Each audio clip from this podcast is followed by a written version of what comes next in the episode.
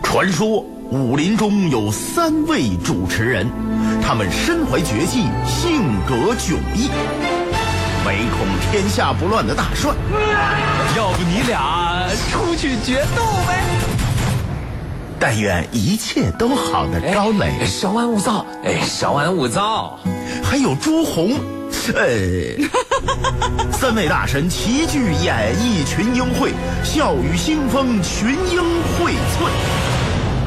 我看就是萝卜开会。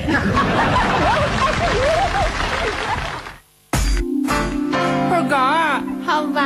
好玩，好玩，倍儿好玩。什么好玩啊？二零一六演艺群英会，好玩儿。文化现象我有观点，演出动态我最新鲜，娱乐事件我在现场，明星互动我更欢乐。我就是演艺群英会，二零一六每晚八点至九点，演艺群英会快乐登场。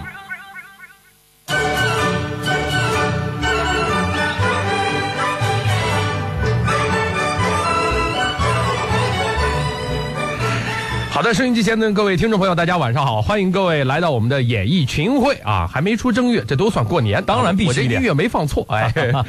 今天呢跟大家说，我非常激动啊，因为我们今天为为大家要介绍的这部话剧是咱们国家大剧院原创话剧《样式雷》，对吧？关键是他的初恋情人来了，不不不不不是，你可别胡说！啊不胡说哎呀妈呀，我这脸瞬间红了啊叫这个叫梦中情人。哦，梦中情啊，对，这个一会儿给大家介绍。来，先介绍一下我们今天到场的我们的几位嘉宾，欢迎。还没说咱俩是谁呢？啊，我是大帅，我这是不高不磊重要了，不重要了，他们来了我们就不重要了。 欢迎一下我们这个样式雷当中，呃，雷思琪的扮演者，我们的冯恩鹤冯老师，欢迎冯老师。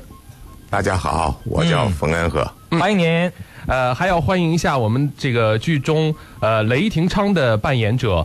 彭国斌，欢迎。呃，听众朋友们，大家好，哎我是演员彭国斌。啊，声真好听哎是吧？对，可以如洪可以发展一下哈。呃嗯呃，他来了我就算 了吧。对啊 好，接下来这位你介绍，我不敢介绍呃，。这位呢是知名演员兼主持嗯人兼大帅的梦中情人儿 啊！来，掌声欢迎蒋蒋小小涵。涵，欢迎，谢欢谢迎谢谢，哎大家好，我是蒋小涵。哎，嗯没有，其实是这样。我说实话，当着人面啊，夸说人，人家可能会害羞。但是，呃，不，我人家不我已害羞，经我觉得你害羞。我真害羞啊！ 我跟你说，我我接上他的时候，我这心就心跳的咚咚咚的，哦因为你没有办法理解，就是当年。就是我 这么说可能不太好啊，就是当年因为你要说确实是什么，呃，他那个蒋小涵、金明啊，那个时候就是我看他们的这个节目，你太花心了，你怎么还就是有我也说想出说另外一个女生的名字喜呢？欢就喜欢一个啊！你是看人我我只喜欢蒋小挺涵好的聊的，你喜欢，看你就像人老顺说的 啊，蒋惊叹号啊想要不小小惊叹号韩韩惊叹号，你是不是也是蒋小涵这这个这个粉丝啊？你来看他这快样一说点是也不是，说不是也不 是。肯定是必须是啊，必须对对是对必须对是，啊。确实是我看到他以后，我特别激动，所以我今天如果万一节目当中走神儿了，你一定要把我拉回来，好吧？啊，我才不管 呢！有时候也是在想金明呢，我记住了。你最狠了，我告诉你。今天这个非常高兴，我们的啊三位来到我们的直播间，跟我们的爱家一起聊一聊这个《样式雷》这部话剧啊。嗯呃，这部话剧应该是在去年七月份。呃，首演是吧？哎，怎么隔得这么近就进行了一个复排？包括有一些演员也进行了这个呃这个更换。不，其实如果要我问的话，啊为什么隔了这么久才进行二轮演出呢 你？少来啊，冯老师，你你你们两个的情商啊，一下就对比出对来了。哎 吧？你赢了，好，黄啊老师给大家说一 说啊。你这个问题考着我了，搞成 哦，考着你了，别别别当考试这得问导演啊是吧对，或者问剧院的人，啊，我但是们就是这个不太了解内是幕，您可以说说您的心情，比如对对说对嗯去年七月份到现在二月份，七五一十二五个月过去了，我数学不错是吧？那您这五个月嗯啊，您是不是特别急切的盼着这第二轮跟大家来见面呢？说实话吗？嗯嗯当然必须的，我们这没有瞎话。我这么多年真不知道话剧的发展情况。啊哦如果不是这次找我，我都不知道有《样式雷》这个话剧。嗯，哦，因为冯老师已经是阔别舞台四十年了，对嗯对啊，对话剧舞台，话剧舞台四十年了。您这四十年干嘛去了？演影视剧啊，我知道你喜欢，特喜欢那个潜伏嘛。对对对对对对嗯那这部话剧当时怎么找到您的？去这个现角色在我也不清楚啊呃，就是大就天是一个这个谜项目组的负责人啊啊先给我发了一个短信，啊啊啊呃，说他们有这么一个想法，想让我来演这个雷思琪。嗯嗯嗯嗯，我一听，刚开始看了个短信，先是一愣，啊！真的假的？怎么会找一个多年不在舞台上出现的人去演一个话剧？啊啊！后来我一想，不管真假，回个电话。那必须的呀，啊一回电话是真的，啊，这这，当时还比较激动。嗯，我觉着在话剧舞台上，我可能早被人家遗忘了，当年就没记住，嗨 嗨，这倒是实话，一不小心就说出来了。啊冯老师特别幽默，很幽默特，别的谦逊低调。对啊不不，我一真的米是七十多呢，也不高低。哎，也不低 呃，当时是有一种激动，啊啊！离开四十年了，还有人找你回到话剧舞台上，这个应该说是任何一个演员，他不管是搞舞台的还是搞影视的，当你他就有一个情节，多年离开以后，有人找你回去会有一份激动，嗯，但是同时更多的是担心，嗯嗯嗯，呃，因为你离开太久了，这是完全一块生疏的地方。是一个不熟悉的领域了，而且事情都是永远在变化和发展的。嗯，所以我就说我像一个大二学生的心态，嗯，进入了这个剧组，嗯，希望在导演的教育和指导下，嗯，在同行人才的谦虚指导与帮助下，嗯，争取完成这个角色。嗯，呃，就是这么一种心情来的。哎呀，你真谦虚啊！不是听出来谦真谦虚，啊，没有没有。绝对是实话哎啊！我们这一行里有一句，多少年前留下来的，到现在我还说，嗯，基本功一天不练自己知道，两对天不练同行知道，三天不练观众都知道。您都嗯四十年没练了， 四十年没练这个舞台上的功夫了，没有人知道了啊，就这人都不知道了。嗨，不，其实就彻底放下了，对吧彻底？放下爱知道不知道，反正我来了，嗯，就得要是了。来了呢，可能给大家带来一点儿悬念。啊！不不不，关键是惊喜，那冯老师很难，你今天晚上这反应太厉害了啊！唰唰的呀，你知道吗我我想问冯老师嗯，当你就是再一次就是那个踏上话剧舞台，那个大幕拉开的时候，你那时候是一种什么样的心情？现在还没拉开没演呢呢啊，还没还没还没拉开我啊们，还没还还连没排呢这还没连排啊。呃明我后就我天的吧意思就是说，你在想象一下彩嗯排的时候，彩排的时候，彩排再没再踏上我先说一点真事儿吧嗯啊，呃，因为它是另一门艺术，跟电影跟戏剧完全不同。到了这个排练的时候，嗯，受到导演经常这个表扬的就是，嗯，你背台了，嗯，你台词太生活化了，嗯嗯嗯，都是都是这种教导，嗯，我就是舞台上的感觉已经完全找不着了，嗯嗯，我才看着他们怎么在台上站着，怎么说话，嗯，慢慢把自己，嗯，练回再来。调动回来，调动回来。现在能不能全找回来都不知道。嗯，比方我以前刚进文工团的时候吹小号，嗯扔了一段时间以后再回去练的时候，嗯，找不回去，哦，吹出来都是说话的声儿是吗？不是，不是就是 你这说到点子上了。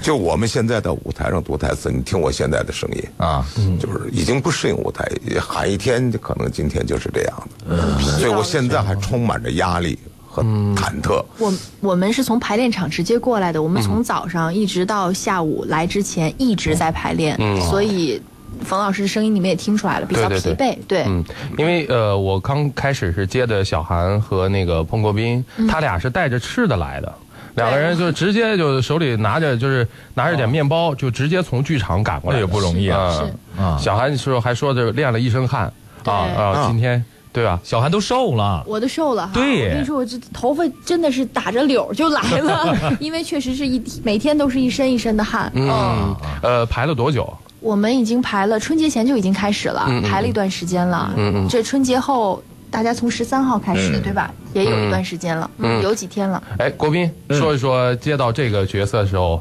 是什么时候接到的这个邀 请？呃，其实我应该是接到这个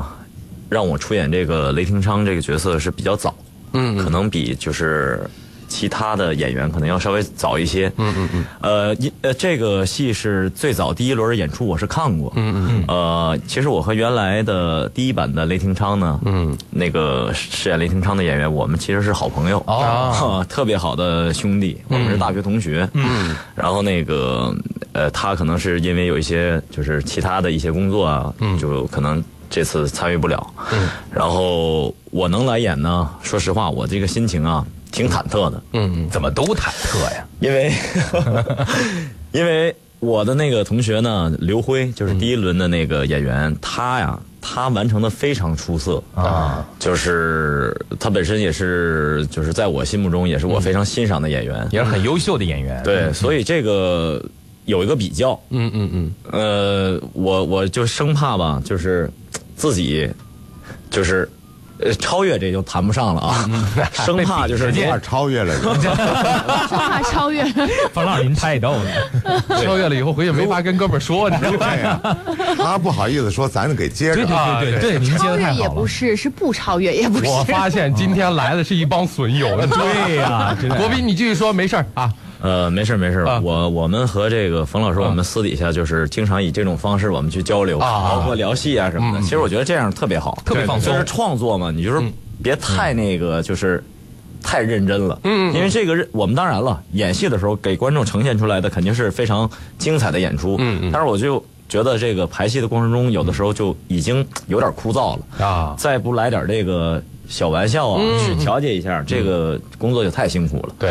然后我这话说对对回来对啊你先回来然接着说嗯后你有做主持人的潜质啊，啊，这话锋一转，对对对啊，好 好吧，谢谢谢谢谢谢谢今天特不要别这么 会夸。控制场面，哎，对来，呃，我我该说什么？说到哪了？说到当时呃找到你，然后你不知道该演的好还是演的坏了啊？对，对，嗯 我希望我演的比他好。我不说话了我，说我了我实话，我不谦虚了，我不谦虚了不。谦虚了。呃，我我因为我看过这个戏嘛，嗯，所以我就是对这个戏的印象还挺深刻的。嗯，因为圆明园这个题材呢，好像以前的这个影视剧也好啊，舞台剧也好，就涉及的不是特别多。嗯嗯，因为这好像是一个咱们中中国人就是说心底的一个伤痛吧。嗯嗯，就是好像它是一个伤疤一样，就是很。你很难去揭开它，嗯嗯。但是我看完这个戏以后，我觉得这个剧本确实是它的冲击力是很大的，嗯。呃，我不能说它是一个悲剧，嗯。呃，用我们导演的话来讲，这是一个呃挽歌，就是一曲这个呃圆明园的挽歌，我觉得这个词用的特别恰当，就是在一个带有一些悲情的这么样的一个气氛下，然后我和我爹的这个呃努力，想去重修圆明园这种这种壮志、这种雄心，但是由于面对的这个现实的情况，就是修不了，嗯，最后这种心情就是特别的跌宕。所以，这个对于我来说，这个剧本的本身的这个魅力是打动我的，来演出的一个最关键的一个点。呃，然后我也非常高兴和这个冯老师还有小韩我们在一块儿合作。嗯，真的是冯老师，刚才我觉得他有点太谦虚了。啊，真的，我其实在这个短短的这个不到一个月的时间里边，嗯我觉得已经跟这个冯老师，我已经学到很多东西了。嗯，包括小韩，我们俩在戏里边饰演的是情侣嘛，哦，有一段这个非常 啊 这个坎坷。你不要说的太 详细，要不然小心这还有个粉丝。你要干什么？呃，这个爱情故事呢，还是观众到时候亲自去看吧。啊哦，但是确实是我们排练这个过程中，就是大家碰撞出了很多的这个火花。儿，嗯，是，来问问女神吧，对对对，你来对问吧对对啊！哎呀，我跟你说，我今天已经智商降为零了，你让我问，好，那我问出什么傻问题，你给我兜着点啊。行 好，那个小韩 啊，哎这些年还好 吗？音调有 所变化。哎嗯啊，哎，是这样，小孩子，咱们说点正经的啊。那个，其实你这些年干过很多主持人，演过电视剧，对对电影也演过吧，嗯还有话剧，呃前段时间那个、那个那个《滚蛋吧肿瘤君是的》也演了，嗯这次演这个样式雷，嗯感觉有什么不一样的吗？呃，我啊特别特别迷恋话剧，就是啊我觉得在舞台上的每一分钟都特别享受，就是我真的非常热爱这个事情。然后我从零五年读书回来之后，也真的是很很幸运的哈，确实也是呃参与了主演了几部话剧作品。然后呢，呃。这次呢，能够呃受到国家大剧院的邀请来出演这个《样式雷》呢，我是觉得非常非常的开心。嗯因为首先呢，这是一个古装戏，我从来没有尝试过、啊嗯啊，影视的时候也从来没有尝试过古装题材，这是第一次。然后再有呢，就是这角色呢，反正这种感觉的角色我也没有尝试过，她是一个。呃，刚满十八岁的一个情窦初开的一个小女孩儿啊啊、然后她的那种状态呢，其实跟我个人的那个状态还是有一些反差，因为她有一些很娇羞的、啊那种东西、嗯啊嗯我平时还真不是这气质的，呐 所以呢，反正演绎起来我觉得还挺有意思的、啊这个过程，嗯嗯、而且这个这个戏确实从它的制作规模、制作水准嗯上，包括我们的整个的这个幕后的班底哈，都是非常棒的，都是超一流的。啊所以我觉得能够参与进来，很开心，而且到目前为止觉得收获非常大，嗯，哎，你这个古装造型满意吗？不满意。不满意，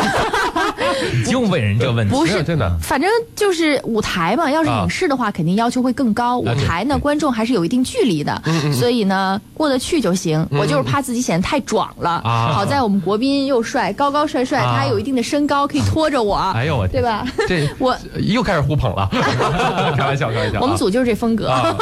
哎，其实这样，那个王老师给我们大家一起先说一说这部《样式雷》这部剧到底是一部什么样的剧？它是因为我们知道《样式雷》可能讲它是那个建筑世家啊，做的是这种匠人世家。那这部戏当中有很多那种，呃，很专业的工匠的讲这些工匠技术的故事呢，还是说这方面只是其中的一小块儿，主要是讲故事？ 你这个问题跟今天中午组里一个年轻演员问的问题是一样的。啊啊，他说：“咱这戏里头怎么没有写样式雷的东西啊？”我说：“不都是样式雷的东西吗？”他说：“不是，没有技术上的。嗯，哦，我说：“艺术是写人的。”啊，如果他去讲样式雷，什么叫平样，什么叫烫样，嗯如何去设计，如何去建筑，我说那不应该是我们来完成，那是纪录片。那是纪录片、专题片，这专门介绍的。任何一个艺术片，嗯，它最后都是写人。嗯，对。当然里边涉及到一些个我们以前都不熟悉的知识。嗯，比方说什么叫平样？嗯，白话现在说图纸设计图纸。啊，对对，什么叫烫样？现在就说建筑模型。嗯，我们到任何一个卖房的地方，售楼中心都见到那建筑模型。沙盘嗯沙盘，但是我们样式雷的模型，嗯，要比他们高过不知多少倍。每一个摆在那儿都是绝世的艺术品，嘿，哦，因为它是要给皇上看的。啊，对特呀别，翻精山致，五特别原呀精，细的，嗯对对，另外呢，老北京都知道，出了西直门，嗯，往西走就是三山五园京西道。没错，现在大概京西道也没了，三山五园就剩了万寿山和玉泉山了。嗯，香山那儿也呃还在，园子少了，对，对吧？刚才国斌说了，圆明园那是中国人民心的永远的痛。嗯，其实呢，我们只看到了圆明园，看到了三山，现在还在，那五园现在还有几园呢？嗯，清漪园现在叫颐和园，圆明园是一滩废墟，其他的园子呢？嗯所以永远的痛。这个戏我觉着让人家看，一方面知道样式雷，嗯，什么叫样式雷？就是说简单了，国家设计院的总设计师，对，嗯，这一家期待两百年，为清朝为我们中国的古建筑，除了明朝的建筑以外，进入清朝的，嗯，我们现在在京城的周边能看见的，就是雷家设计建造建造的，嗯嗯，但是英法联军一八六零年一烧，嗯，第二次鸦片战争就都没了，我们这代人见到的。几乎少之又少了，这个永远的痛戏里就写在同治年间，慈禧要修，恭亲王他们反对修，雷家人想修，老祖宗东西要存下来，但是最后又没修成。嗯，所以国斌讲了，它不是一个悲剧，其实是一个悲剧，不是一个挽歌，它真是一个挽一歌。曲挽歌，对，而且我就觉得吧，就是其实我挺惭愧的哈，在接演这个话剧之前呢，样式雷这三个字知道，但是真的是。知之甚少，就是了解的很有限。后来呢，就是为了排这个话剧嘛，做了一些功课，才知道其实我们当今的中国呀，有五分之一的物质文化遗产都和样式雷家族有关。就是北京的大大小小的那些宫殿啊、庙宇啊，包括皇家园林呐、都是可以说凝聚着样式雷家族的智慧和汗水。就当你了解的越多，你越知道，我们现在都很清楚一句话嘛，叫“一家样式雷，半部古建史”，嗯就是说他们在中国古代建筑史上的地位，甚至在世界建筑史上的地位和成就，和就是当今人们对它的认知，真的是不成正比的。嗯所以我觉得在这个时候，我们推出这样一个话剧，让大家去了解样式雷，了解这个家族的故事，是非常非常有意义的，嗯，也是有必要的，也是有必要的。嗯对，真是，呃，好的，那其实呢，这样一会儿呢，咱们大家一起也再聊一聊，比如说这部剧当中的一些人物关系。哎，这部剧出场人物多吗？多我们台上算是个群戏是吗？呃主主要的人物嗯几个，对。父子二人，不第六良和人第先七代说，是雷霆昌，哎儿子是男主角，嗯，女主角就是小韩的这个枝儿。桂枝儿，嗯，呃，下面都是配角了，什么慈禧呀，嗯嗯嗯，呃，雷思琪呀，嗯嗯嗯，呃，桂宝呀，洋人呐，等等等等，哎，我爹国这国又谦虚 了，啊真 的，就是这样的啊。但是社会场景也有，就是雷家老宅，大群戏也有，大群戏也有，就是群众，我们真的是舞台上演员得有五十来口吧，火火，有啊加，在一块儿吧，有的群有众的都加在一起。我们所以我说我们这个很有气势的一部剧，嗯， 对，而嗯，且呢，呃，我看了那个舞台的设计图以后，我觉得将来出来可能风格化更强一些，嗯，是有自己独特风格的，呃，有悲剧，嗯嗯，有正剧，有喜剧，嗯，这些个因素它全有，所以我还是一部好看的，很有看头的一部剧，嗯嗯很有看头，对吧？气魄很大，对又有他们这个。呃，年轻人谈恋爱呢，腻腻乎乎的小关 系，哎那它好看。啊，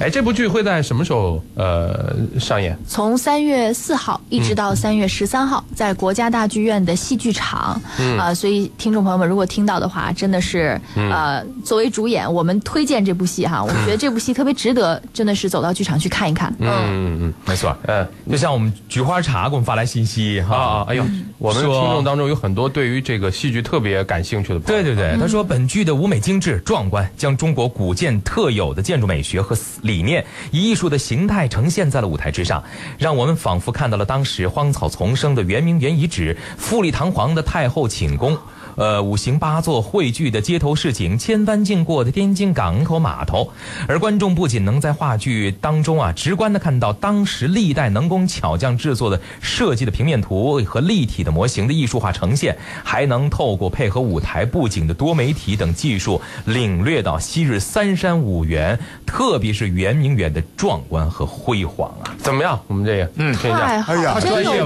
文采啊家我觉得他整个就是这么一段话，大概也就是一百来字，嗯把整个剧的精华都给我们总结出来了。没错儿，哦嗯。这个原创大剧《样式雷》，没错而今天呢，我们的三位主演也来到了我们的直播间，欢迎我们的这个剧中雷思琪的扮演者冯恩鹤冯老师，欢迎。大家好，嗯，我是冯恩鹤，欢迎您。欢迎，呃，欢迎一下我们的剧中雷霆昌的扮演者彭国斌，欢迎，大家好，我是彭国斌，欢迎您哎，欢迎一下我们的剧中桂枝儿的扮演者蒋小涵，欢迎。大家好，我是蒋小涵。 嗨，撒花儿。哎，对，就唯一的女孩子的特殊待对呀遇。哎对呀，必须我的，跟你说，我跟你说，小韩啊，以后咱经常找一些主持人来做嘉宾， 真的说话滴水不漏 的，你知道吗？咱俩，因为你看啊，我我跟你说是这样，嗯你一说撒花撒花，说人小韩你就撒花，人家小韩立刻考虑到嗯了圆。你场。对你，你要是这老说小韩撒花，人家两位老师怎么办呢？人家你看，立刻给咱俩圆了。哎人家朗荣老师没有想两位两位老师，这小韩是不是在平时在 那个这个这个排练场就这样？呃，不活是，泼好不动是？吗？他除了在台上能听到他的声音，在台下他特别安静， 哦，是晋升哦啊，嗯我嗯，们也不能其实嗯说晋升，基本我听不到他的声音。 是这样，我们我们整个的这个创作氛围特别的严肃认真，就是基本上我们是一个。在我排了这么多话剧，这个可以说是一个最有效率的团队和剧组，真是这样。我们从早上十点进到排练场，一句废话没有，上来就是排戏，排到中午十二点，准时放饭，大家吃个饭，小小小的调整一下自己。下午一点半准时开始，从一点半到五点半结束，中间没有废话，我们就是在排戏。一直就在哎我们排是不是这个？而跟要求跟正式演出一样的调度、音一样量、的表调演。哦度、音量一样的饱满，所以我说说实话，就是不是说听不到我的声儿，嗯是排戏的过程中，任何人在下面的声儿都听不到，哦大家都是在全神贯注的，在台上的就是全神贯注的演，嗯在下面的就是全神贯注的看，就是这样。那你怎么评价你戏中的这位这个恋人？他特别优秀，我彭国斌真的是个非常非常好的演员。就是说，从这个呃表演的角度就不说了，他的专业，他的优秀，关键他这个人吧，他真是特别的敬业。因为雷霆呃雷霆昌这个角色，大家看戏就知道了，他从这个大幕一拉开上台，基本上就没下来过。哦，整个这个戏，我们这个戏大概得有两个半小时的时长，它从头到尾贯穿始终。从这个体力上来说，我觉得这是一个巨大无比的挑战。而我们的排练方式，我们的曹奇静导演曹先生啊，他是个非常严格的导演，而且呢，他的排练方式确实是要求演员在。排的过程中，一定是那个最饱满的状态，他得能看得到。所以从头到尾，从早上我说这个时间表，嗯国斌就一直在排练场，一直用最饱满的状态在演。所以他的这个 他的这个状态是我在其他男演员上我很少能看到的。啊他真的是一个特别棒的。哎，那嗯特别精力、体力不的不非常。国斌要说我国知斌道，有什我么话我要要说总结一下，就是对于你来讲是精力和体力的极其严峻的一次挑战呀，你不得不承认吧？你说的太对，是不是？是真是我说这的样嗯对吧？对啊，哎，我我说我们这个呃，这个戏的这个剧本啊，啊真的也可以堪称是这个戏剧界的这个奇迹。 啊， 为什么呀？为什么说我当然了，我也没有就是说，嗯不像冯老师啊，嗯演演过很多戏啊。嗯。但是这个这个话剧确实是我经历的，嗯呃，唯一的一个每场戏，嗯，这个男演员就我我饰演这个雷霆昌这角色都有戏，嗯哦每一场都 有。哦，这个确实是在我的这个人生的这个经历上是第一次。哎，而且我还特特别想问一个，嗯因为有的时候，因为我有时候也演点东西什么的啊，嗯就是特别是那种，就是没到正式演出的时候，他那个状态就老提不起来，或者老不想百分之百发挥，好像有点保留是对对吧？对然后在台上会爆发出啊不一样的状对对态对，老想这样。不可能，在我们这个剧组这是不可能发生的。啊哦你必须要拿出最好的状态来，就是你每一遍，而且就是我们曹先生他确实是他特别扎实的一个导演，嗯他是一个真的是学院派非常扎实的导演，他把每一句台词背后的意思都给你。就是给你分析的透透的，哦他是一个字一个字的听，一个动作一个动作的看的，他要嗯求的非常严格，所以其实哦对于演员来说，确实这是一个很大的挑战。对，嗯同时也是蛮有压力的吧？就是他就希望你把所有的东西都拿出来，然后夯实了。啊就是这样的话，就是大家心里都比较有底嘛。啊嗯嗯啊所以我们这个排练的过程还是很辛苦的，但是也确实是收获特别大，真是学到很多东西。嗯。嗯，哎，那这样吧，大家给呃分别介绍一下自己饰演的这个角色，包括你们对这个角色怎么去理解和认识的。冯老师，您嗯先冯老师说说先吧。啊，您这个角色是一个呃，什么样我的？演的这个人物叫雷思启，嗯是样式雷家族第六代传人。嗯嗯，呃，这个人呢，在样式雷家族的这个历史上地位并不显要。嗯他最显要的应该是雷法达，啊，他的从第一江代宁，就是今啊天的南京，进京康熙年进京的第一代人。嗯，到他儿子的时候，被康熙爷封为七品。嗯嗯嗯嗯。而后呢，两度让出这个央视防长案，到了这个雷思启的爸爸那儿，又回到了这个。但是在雷家这个两百年中，除了前两代，最后一代就是现在国宾演的雷霆昌。嗯，在这个古建筑史上，他有很多代表作的。嗯嗯嗯。所以我想呢，雷思启他所处的年代，恰恰是修啊啊建几乎是没有。嗯嗯嗯。呃，这个戏写在同治年间，嗯，英法联军走了，外乱基本上结束，嗯，呃，内乱呢也基本上镇压了，嗯嗯，呃，太平天国呀、捻军呐、黑旗军呐等等的，就在这个时候，国家稍微太平的时候，慈禧要修。作为雷思启第六代传人来讲，这是他梦寐以求的呀，嗯嗯，洋鬼子一把火烧的什么都没了，老祖宗的东西都找不着了，得到这个谕旨的时候，我用我的话说，他被扎了鸡血了。啊，啊，一下就是所有东西都迸发出来，重修。嗯，但是呢，遇到了巨大的困难，这个困难是雷霆昌他亲身感受到的。嗯，当我知道这些呢，退而求其次，拆老的，嗯，就是能修一处算一处，能修两处就更好，给老祖宗留下一点交代。嗯，呃，用台词里的话说，能够做到这些，死都知足了。嗯，所以他是急切要修的，也为修想了很多主意的。当儿子提出来不能修的时候，那会跟儿子产生激烈的矛盾冲突。啊，呃，就因为他太看重雷家的这个发展史了，嗯，太看重老祖宗的东西，他觉得中国古建这么被毁下去，可能用我戏里最后的一句话，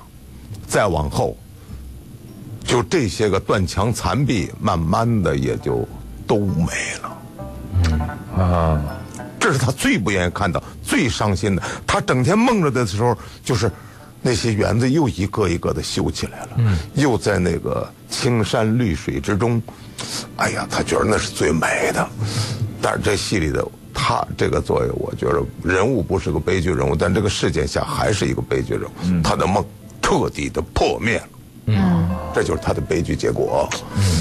所以我想呢，这个人物他的动作是有他的积极性的，但是他雷家的家训廷昌背的比较熟，嗯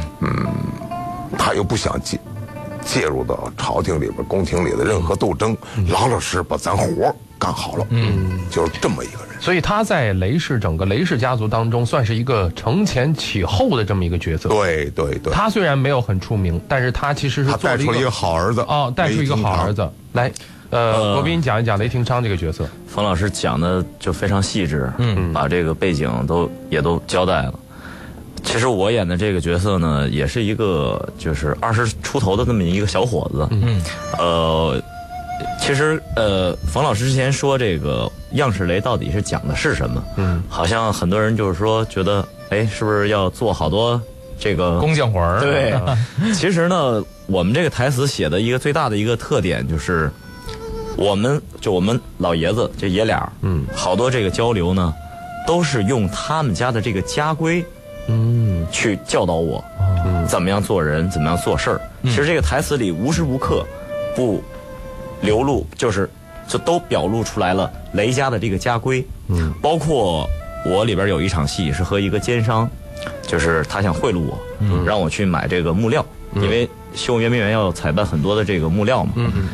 我就很看不惯他的这个作风，嗯，我就说了一句话，我说我雷家的做人的家规有八个字，叫做忠孝节义、勤廉俭慎。嗯那么什么是忠孝节义呢？忠孝节义就是四梁八柱，嗯咱们看的这个宫殿的四梁八柱。嗯，勤廉俭慎就是榫卯严方。哦这个榫卯是咱们这个中国古代建筑最独有的，对就是一个榫卯结构建筑的嗯嗯一个结构，就是那个斗拱嘛。没错，对对对对，嗯，所以我我这个台词就是，你看啊，四梁八柱立住了，榫卯严方才坐得准，定得牢。一个人在规矩上立住了，定牢了，在天地之间才能做个好人、善人、有用的人。所以他这个台词啊，写的是非常有人物这个特点的。嗯，他无时无刻说话都是把这个家里的这个祖训啊，他们做人的这个规矩都带出来了。规矩传统，对，嗯，所以当雷霆昌发现修一个园子不仅仅是国库没有钱的这一个事实的时候，还发现这里边好多人要把这个钱据为己有，要贪污的时候，他这个就是年轻人的这个热血呀，嗯嗯，他的这种就是他的果敢，嗯，一下子就爆发出来了，嗯，然后他做了一系列的事儿，导致这个这些就是想贪污的人没有完成他们的这个目的，嗯，也导致了这个慈禧老佛爷，他意识到，嗯，这个园子是修不了的，因为这个大局势是不允许他花这么多钱去修的，对，所以他也是这个人物吧，让这个剧情由由于他的作为，让剧情整个一下子扭转了。雷霆昌也是反腐英雄，哎反腐英雄 绝 啊对的英雄。 其实我也就是樊老师说这个吧，我就嗯也担心，就是说会不会让观众感觉这个这个人好像太怎么样，就是啊啊所谓的那种就是很高大上、高大全那种，对对对对，就挺怕这个的，因为我觉得演人嘛，还是要演一个鲜嗯活的人，真实的，对，所以就是，但是我就觉得怎么样鲜活呢？就是把这个爹教导我这些家规，我真的是发自我内心。作为演员，我从心里说出这些话，那我相信这些话就不是所谓的口号了，嗯嗯，那就是实实在在的，嗯，我有感而发的。嗯对，但是在剧中这些家规、这些你的正直、你的啊这些这个规矩，让你显得像是一个呃无暇的人一般的存在，神人一般的存在。但是你的感情立刻会把你对拉入到凡间，对，就是我的家规。当我遇到贵身的时候，一下就啊对吧？被被那什么了啊当然开玩笑啊，就是他跟桂枝儿啊，他还是这个，还是就两个人非常纯洁的那种、那种感情。呃，桂枝儿是因为。就是他，他他家里啊，也是被这个被被逼的要走到绝路的时候，雷霆商出手相救。嗯，但这个相救呢，就是说我们这戏就写的特别有意思了，这是第六场戏，就本来是一个救人，我是救人的目的，但是桂枝儿呢，她是一个敢爱敢恨，嗯，她就想把自己嫁给我，所以我们俩这场戏是，嗯爱的没有那么容易，哎是不来是现场来一段吧别别好不好小小韩来， 别别，别小韩先说一说，先就是说，介他绍爱的没有这么容易，他是有一个过程的啊。但是呢，这个爱情呢是非常非常的美好的，也是非常的纯真的。呃，桂枝儿呢，她跟这两位人物不一样，因为他们是历史真实存在的人物，是有原型的。但桂枝儿呢，是我们的编剧黄维若老师虚构出来的一个角色，她就是一个社会底层的一个卖艺女啊。哦嗯，当她遇到雷霆昌的时候，他俩其实最开始是不打不相识的，但是后来呢，通过进一步的接触，雷霆昌身上的很多东西啊，就让他想起了戏文当中他自己特别钟爱的一个小生的形象，然后再加上呢，雷霆昌就是雷霆昌在他最需要帮助的时候出手相救，然后呢，对他来说是一个，我觉得就是就是雷霆昌这个人物就是他理想中最好最好的男人形象，所以两个人最终就是能够在一起了。当然，这个当中是有一个。过程的，这个大家去看戏的时候就知道发生什么了。反正我是觉得，嗯，就是桂枝儿这个角色，应该说是在整出剧当中嗯哈，还是一个非常明快的、非常亮丽的，而嗯且是挺浪漫的一抹色彩而。且是一个穿针引线的这么一个主线的角色。呃我我觉得其有点实不是，他我觉还得真像不是在调主料线里面，啊他我不觉在得主线里面，我他觉得就是像调料啊爱情因素，他就是负责谈恋爱的，在这个剧中。 而且我觉得是这样，因为你像我，我现在想想这部剧，因为它可能要有太多的压抑的东西，有还太是多很沉重的，他们这对嗯个他们这种大情怀，其实桂枝儿没有，他就是他的那种小情愫、对，啊，小当的你情感。你一出来以后，它就变得明快了，对整个人看起来可能都要去放松下来去看一段感情戏。它是在这样的一部戏当中必须要存在的一个元素啊，哦就是但是这个元素不仅仅如此。嗯，哦，在我们尾声的时候，对，他们成为夫妻已经怀孕祭祖的时候，雷霆昌说出了将要生下嫡系的第八代孙子。哎呦，八我代这传人，我这个对我这鸡皮疙瘩一下起来都了，起来了。对对对对啊， 呃真的是前面很符合中国人的审美传统，有情有趣。对但到第八场尾声的时候，雷霆昌说说这个，我是站在他们后边看他们跪在这个，嗯，我突然被感动了，嗯是哦，就说样式雷家族后继有人，后继有人，用他的你的原话是，嗯，我前面还有一段话，我觉得这个戏就把他这个外延扩大，其实就是因所以为不仅仅是谈恋爱 的，园子没修成嘛，啊对，就是最后一场戏呃尾声的时候，我我我爹他这个对没有修成圆明园这件事儿，他是非常痛心的。但是呢，导演就是告诉我，就是说，虽然是痛心，但是你一定要给给大家一个希望，给爹一个希望。嗯，我们家后继有人，这些传统好的规矩，我们的手艺，还有德行，一定会一代一代传下去。不会丢失的，反正到最后吧，就是呃，升华了吧？升华了，而且就是不管是整个这个故事到每一个人物，再到我们的整个的舞美哈，最后我相信所有的观众都会看的是热血沸腾、鸡皮疙瘩一身，这是肯定的，哦就是一定是会看的，到最后是很激动，而且是带着一个非常饱满的一种情绪，对。就是离开这个剧场，我觉得是很值得看的一部戏吧。刚才你还说到了舞美，刚才对嗯我们的菊花茶也提到了舞美，非常的震撼。能不能对形容一下你们看到的是什么样子的？现在我们他看们还没到的是平台，还没看我到们在吗排练场，但是我们上一轮演出，因为我们都看了，我是呃国宾是看过现场的，我是看的光盘，就光是看光盘，那跟现场肯定都是效果还是差很多。对对对我都觉得就是被就这已经舞美很震撼了深深的震撼了。呃，不差钱儿啊，国斌，这是你的感受 吧？你在现场啊，嗯呃，对，我我是觉得，无论是这个慈禧的老佛爷，我们那个和父子的这几段戏，还是说圆明园的场景，嗯，都是首先都是基于这个呃、是现实这个生活中的那个样子，很写实的，对，嗯，然后它的富丽、这个堂皇啊，这些恢宏啊，这就不用说了。嗯嗯嗯。还有我的这个我们家的这个大杂院嗯，这个就是大院的这个场景也是非常生动的。嗯，因为它剧本里写的是，呃，七十多间七百八十八呃节七，大瓦房，所以但是但是呢，雷家很有你钱，们家七百八间大瓦呃，房我啊，对我们家也是这个，我我我是富二代，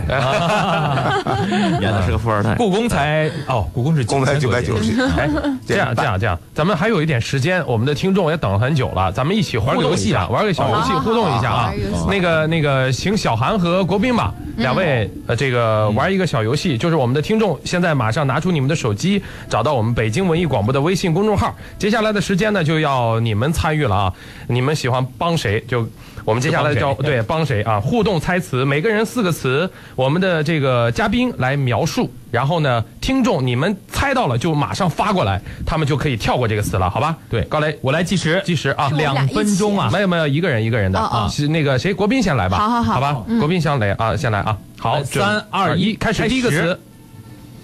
嗯，不能出现这其中的字啊，嗯呃，这是我们系里的，嗯，跟我和我爹的这个职业有关系。嗯呃，它是一个机构，嗯，那么就相当于现在的这个中国的建筑设计院。哦，这个地方在古代叫什么？对吧？这个设计院在古代叫这什是么？几个字的一个词，三个字三个字的一个词，哎，看看大家能不能够猜得到啊？呃，它是一个你或者每一个字来形容。有人猜就是样式雷，错了一个字儿。哦，嗯，前两个字是对的，嗯，对哎前就是第三个字，它是一个屋子，哎哎哎这是一个屋子屋子，另外的啊说最法后，一个字是一个屋子。呃，看看还有没有人答对？没有人答，没有人答对。呃，看一有下了有了，样式房，呃，这个老顺答对了，样式房。好，下一个词继续，呃，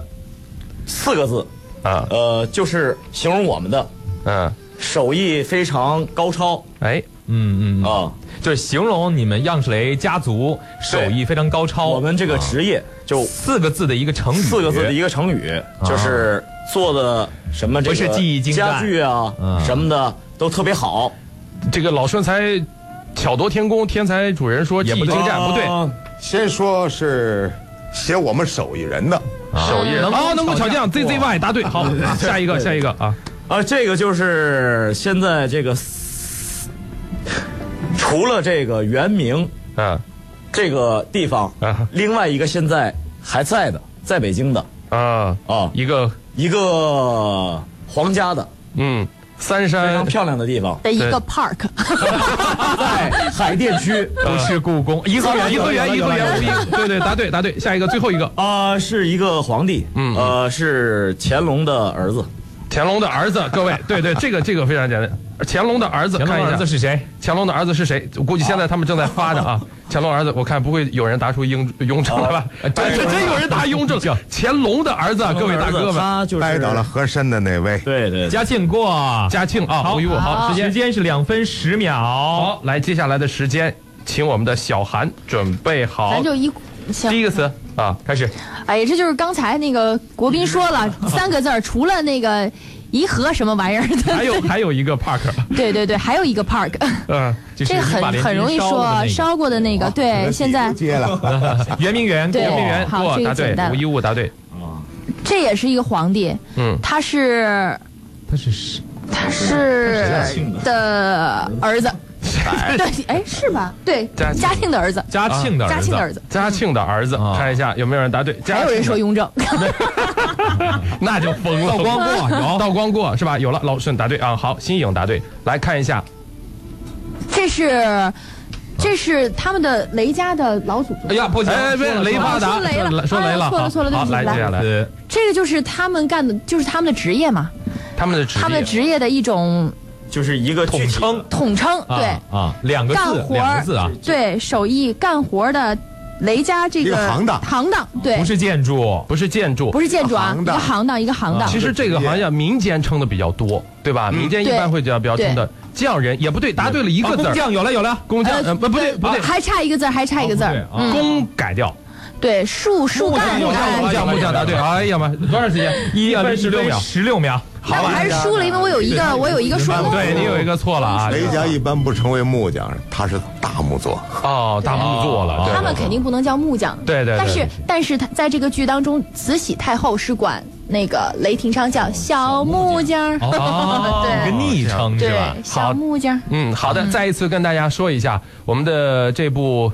呃《样式雷》将会在呃三月四号到十三号在这个国家大剧院。呃，为大家献上精彩的演出，欢迎大家到时候前去这个观看。那我们今天的节目也到这里，马上就要结束了，感谢三位做客我们的直播间，谢谢谢三位好，谢哦谢谢主持。人，后天谢谢就听众。整个连排了啊，最后再努努劲儿，好不好？对祝对咱谢们谢二轮演出成功，好，谢谢谢谢谢加油谢谢谢。谢，好，谢谢再见各位，嗯。哎，对，咱俩还得说两句啊，我是大帅，我是高磊，我们接下来的节目是，听听糖耳朵，你确定？必须。 好，再见。